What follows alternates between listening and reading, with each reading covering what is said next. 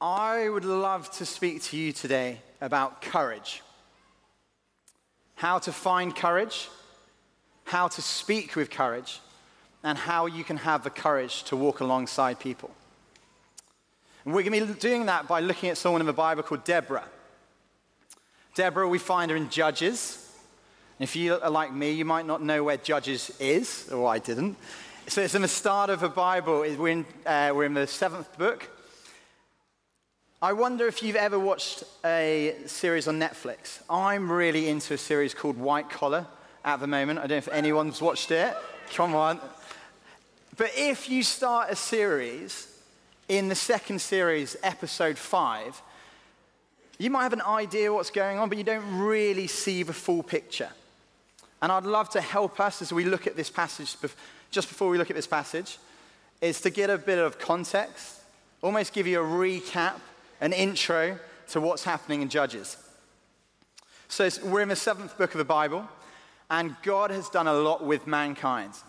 We've had creation, we've had a promise to a guy called Abraham that his descendants will inherit this incredible land of blessing and they will be a sign to the world of who he is, almost like a canvas that he's painted on. But this group of people, his people, they walk and they get enslaved in Egypt. They get rescued by Moses, taken then into the wilderness where they receive the law, and then for 40 years they're wandering. They're nomads. They have to rely on God's provision and God's presence. But when they arrive in this promised land, they get comfortable. They get complacent. They no longer rely on God, but look to everything on the outside. And this is what we're going to see as we read this. That's the situation. That's our recap. Quite a long bit, so I'm gonna, I'll read quickly through the first nine verses and then two other verses at the end. Again, the Israelites did evil in the eyes of the Lord, now that Ehud was dead. So the Lord sold them into the hands of Jabin, king of Canaan, who reigned in Hazor. Sisera, the commander of his army, was based in Harosheth Hayyim. Because he had 900 chariots fitted with iron and had cruelly oppressed the Israelites for 20 years, they cried to the Lord for help. Now, Deborah, and this is our hero we're going to be looking at, a prophet, a wife of Ladotheth, can't even know how to say that, was leading Israel at the time. She held course under the palm of Deborah between Ramah and Bethel in the hill country of Ephraim. And the Israelites went up to her for her disputes to be decided. She sent for Barak, son of Abinoam, from Kadesh in Naphtali, and said to him, The Lord, the God of Israel, commands you, Go, take with you 10,000 men of Naphtali and Zebulun and lead them up to Mount Tabor. I will lead Sisera, the commander of Jabin's army, with his chariots and his troops to the river Kishon. I give him into your hands. Barak said to her, If you go with me, I will go. But if you don't go with me, I won't go. Certainly, I will go with you, said Deborah. But because of the course you are taking, the honor will not be yours, for the Lord will deliver Sisera into the hands of a woman. So Deborah went with Barak to Kadesh. And then in the next little bit, we see that uh, Barak does exactly what Deborah says, and he gathers his people and uh, he goes to, to face this army. And in verse 14, we read, then Deborah said to Barak, Go, this is the day the Lord has given Sisera into your hands. Has not the Lord gone ahead of you? And in the next section, we read that Barak goes down the mountain. He's got his 10,000 men. And as Barak advances, the Lord goes ahead. The army is defeated.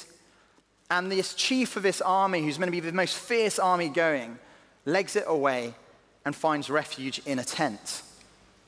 And there we meet, and we're going to read it in verse 21, someone called Jael. But Jael, Heber's wife, picked up a tent peg and a hammer and went quietly to him while he was fast asleep, exhausted. She drove a peg through his temple into the ground and he died. The Lord then frees everyone. I'd like to thank Nikki for giving me this passage. Firstly, it's pretty hard, pretty full on, but it is God's word and he does speak. And if you're worrying about focus at this point with a tent peg and camping, I promise you none of that will happen. But I would love for you to picture a hero. You might have a hero, it might be a family member, it might be someone who wears a cape, flies around on TV. It could be a politician, although rather unlikely at the moment. but for me, my hero is a guy called Jonny Wilkinson. I don't know if we've got any rugby fans in the house. Come on. But Jonny Wilkinson was a fly half of the England rugby team for a number of years. But there was one particular moment. I was 14. I was watching it with some friends and family on TV. It was 2003 in November, the Rugby World Cup, and England were playing Australia. We were in extra time. Jonny had actually missed two kicks, but we were neck and neck and with a few seconds to go. But in that moment, Jonny has courage. He knows who he is, but he's courage to kick and to take the win. He was in a battle. And today we're looking at Deborah. And I've been so inspired by Deborah because she has courage courage to speak up, but also courage to walk alongside. In those first few verses in Judges 4, we've seen that the Israelites have slipped into their old ways. They're ignoring God, they're following other things. It says they've done evil in the sight of the Lord. The people have, have sort of panicked. They've looked to elsewhere, they've looked to culture, looked to anything but the creator of the universe the person who delivered them from slavery, who's provided manna in the desert, they've suddenly now ignored and they're worshipping something else. And that's seen as evil in the sight of the Lord. And that's when we make something else Lord when it's not Him. As Nikki mentioned, um, I had one of the greatest privileges of being brought up in a Christian family. My dad uh, is a vicar still, Lots of my family work for churches. And I really knew early on who Jesus was, the difference he can make to your life, but trusting in him, having an eternal hope. But 10 years ago, I started uh, studying medicine. And uh, while I was studying medicine, I think it sort of got to my head a bit. I thought my identity lay in the fact that I was a trainee doctor, the fact that I played a lot of rugby, a lot of volleyball. So when I would describe myself to friends, it would be that I'm a trainee doctor, that I play rugby and a volleyball. Nowhere near on that list was anything to do with my faith, to do with this Lord who I said I worshipped. It's rather ironic. Um, I ended up dropping out of med school. I got a really bad uh, knee injury, so I couldn't play any more rugby. And I think the Lord had other plans. I think he wanted me to trust him and put him first. And if we're honest, each of us have our own gods, our own things that we can chase off after, like the Israelites. But what's incredible, if you look at that first verse, it says, in the sight of the Lord. The Lord didn't turn away from his people. The Lord keeps looking and looking despite their worshipping other things, despite them going after anything else. He looks at them. And as a parent, he provided a way. And this way came through Deborah. Bear in mind, this is a patriarchal society. We're introduced to Deborah, who's described as a prophet, someone who hears from God and speaks God. She's a judge. She's meant to deliver the nation. She's a leader of the nation. In many respects, she has got it all going for her.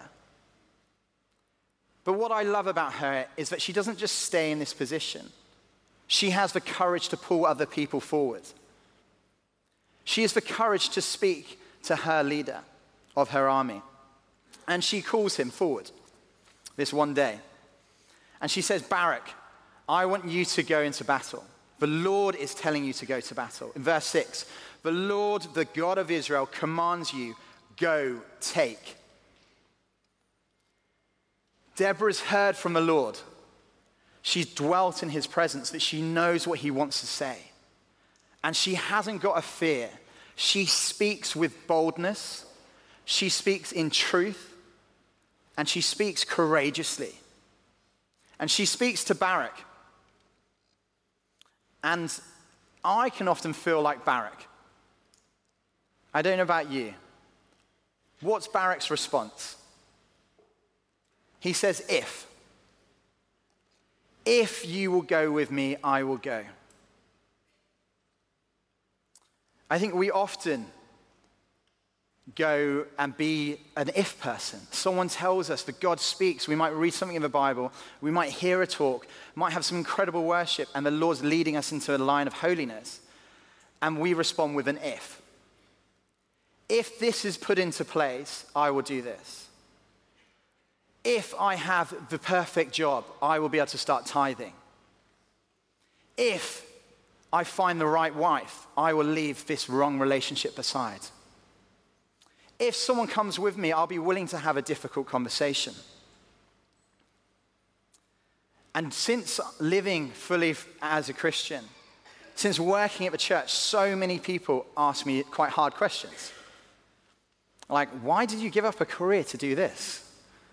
What do you do on the rest of the week apart from Sunday? or even that, or say, who is Jesus? Is he the only way?